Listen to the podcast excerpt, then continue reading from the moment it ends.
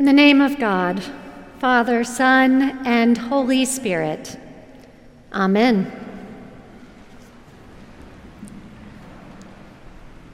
Sometimes the Bible just won't cooperate. Sometimes it just won't say what we want it to or what we think it should say. Sometimes, no matter how hard we try, we just can't clean up its ambiguities or offenses or soften its challenges. I know because I have tried. I have tried to make this parable make sense. I've tried to find its meaning, a preachable meaning, that is, or at least to make it less scandalous. And it just wouldn't cooperate. It still won't cooperate. So here I am. Here you are, perhaps as befuddled as Jesus' first disciples when he turns to them and tells them about a rich man who hears that his manager has been squandering his property. So the rich man summons his manager, demands an accounting, and dismisses him. The manager, for his part, thinks fast and comes up with a surefire plan to ensure his future by ingratiating himself to his master's debtors. And he executes his plan with the skill of a criminal mastermind. He summons the debtors one by one so there are no other witnesses, no accountability, no one watching as they drop their scruples. He has the debtors write down the new amount in their own hand. There's no sign of his own handwriting, it's their fingerprints on the pen or quill or whatever they are using. And with the stroke of a pen, he reduces almost arbitrarily a debt of a 100 jugs of olive oil to 50 100 containers of wheat to 80. These are big amounts, mind you. And he does all of this, not for any greater good that we can see, but to protect his own hide and make sure it has a place to sit at the end of the day. And his master commends him. What? Did we hear that right? Yes, that's what it says. His master commended, not condemned, but commended the dishonest manager because he had acted shrewdly. That's right, in the same sentence, this, mas- this manager is called dishonest and commended for acting shrewdly. Then follows this string of sayings that are as cryptic and confusing as the story itself. The children of light could learn from the shrewdness of the children of this age, or make friends for yourselves by means of dishonest wealth. Now, that doesn't exactly clear things up for me, and that definitely makes no sense. It's a problem. It's a problem if you expect the Bible to give straight answers and clear moral instructions. It's a problem if you think you're supposed to like and imitate its characters and expect them to be good people, good moral exemplars. That means innocent and trusting, right? Not shrewd, not concerned with money, except to give it away, expecting nothing in return. Not worrying about their life, about the future, about tomorrow, or what they'll eat or wear. Not really concerned with self at all, but with the common good and the needs of others. And definitely not trying to buy friends or hustle their way into the eternal home or secure their own salvation. Is Jesus telling us to be like that? I can hear Martin Luther sitting up in his grave and calling out, Nine, no. Beware. Beware the idea of storing up good works to expedite your entry into eternal homes or into heaven. That's how we got the buying and selling of indulgences. Do you remember that from your high school history class on the Protestant Reformation? Beware works righteousness, beware self interest and impure motives. Beware relying on yourself or on wealth. Put your faith in God alone and in God's grace. Yes, we have a problem. A problem that Protestant interpreters have tried to tackle by cleaning up the steward's character, reconciling it with their expectations. You know that money he slashed off his master's debts? That was his commission, some say. He was just giving up his own commission. Or, another take, it was interest. He was knocking off the interest that had accrued through the practice of usury, which, by the way, Torah forbids. Except, let's face it, there's nothing in the text to support this. And really, there doesn't seem to be any mathematical formula governing his debt relief program. Okay. So then he was righting a wrong.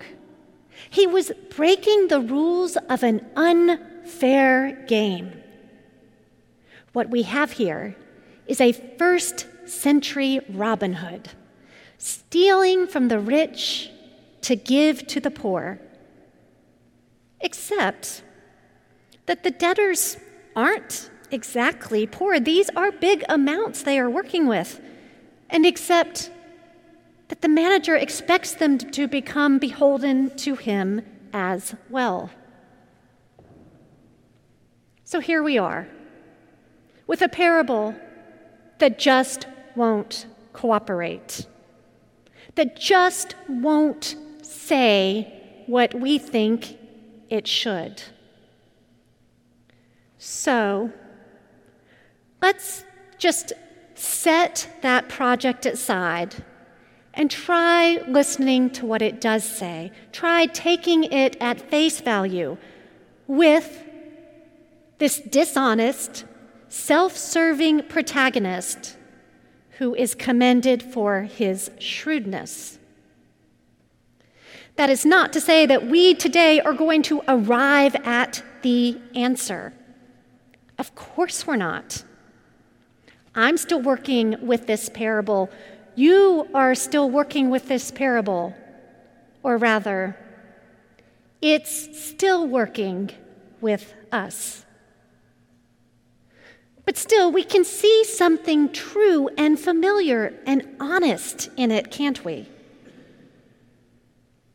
It's true that we live with imperfect situations, imperfect systems, imperfect solutions, imperfect people with imperfect motives.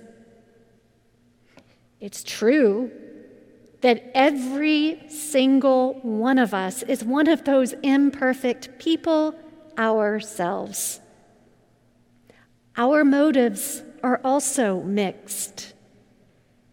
We also serve our own interests even as we serve others. Think about it. How often have you heard or thought yourself when helping someone? Oh my goodness, I got so much more out of that than they did. Sometimes, of course, it's also true that the reward, the benefit of some good work comes later, much later. It's also true that good deeds, regardless of the purity of the motives that lead to them, good deeds have lasting power. And indeed, that's the hope. That's the hope that frees us to make sacrifices today and to give and to serve in risky ways. And therein lies the grace. Time and again, time and again, Jesus appeals to and works with the self serving, self preserving instincts of his listeners. Think about so many of his teachings. You want to gain your life, he says? Well, you have to be willing to lose it for my sake.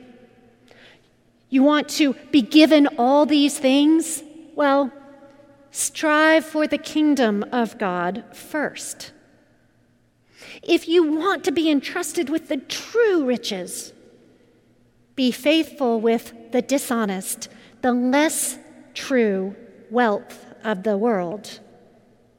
If you want to receive what is your own, what's due to you, be faithful with what you have right here, right now. You see, grace heals and elevates nature. Grace heals and elevates our nature, it does not obliterate it. Grace works with our nature, not against it. So says Catholic theologian Gary Chapman. And he goes on to say that any account of our moral life, any account of our moral life must begin with who we are as embodied beings. In this respect, we have to confess, we have to recognize that seemingly built into our very DNA is the desire for self preservation and self fulfillment. And those aren't bad things either. God created us. God created us for life and tells us to choose life. But of course, sin and fear and greed distort that. But Jesus doesn't give up. Instead, in grace, Jesus takes the primal fears that we all share. He takes the fears that we all share about the future, about eternal life, about our goodness, our desire to be good, to make a good impact on life in the world. Jesus takes those and converts them into actions in service of others. That's grace. That's not all that we see today in this parable. It shifts the focus, the very moral conundrum it presents to us shifts the focus away from the ambiguous morality of the actor and toward the nature of God and God's economy. That is, it draws our attention, our allegiance toward the real, the divine economy in which self and other interests are not mutually exclusive, in which our relationship to money and wealth is complicated and fraught with danger, and filled with possibility. It's the true economy that operates with true values, different values, and nurtures and rewards good and rights wrongs. It's the economy where we, like the steward, can count on a future. A future in which good deeds and bad deeds count and are counted. They matter, even if their reward or consequences are not immediate. That's good news for those of us who long for justice. And in this economy, this ultimate economy, we can invest in eternal life and in ultimate things. We can work toward salvation, our own salvation and the salvation of the world, not as a way to be God ourselves or to control God, but because of God's grace. Because God meets us where we are. Because this is God's world. We are God's people. And God meets us where we are and uses all things for good. Amen.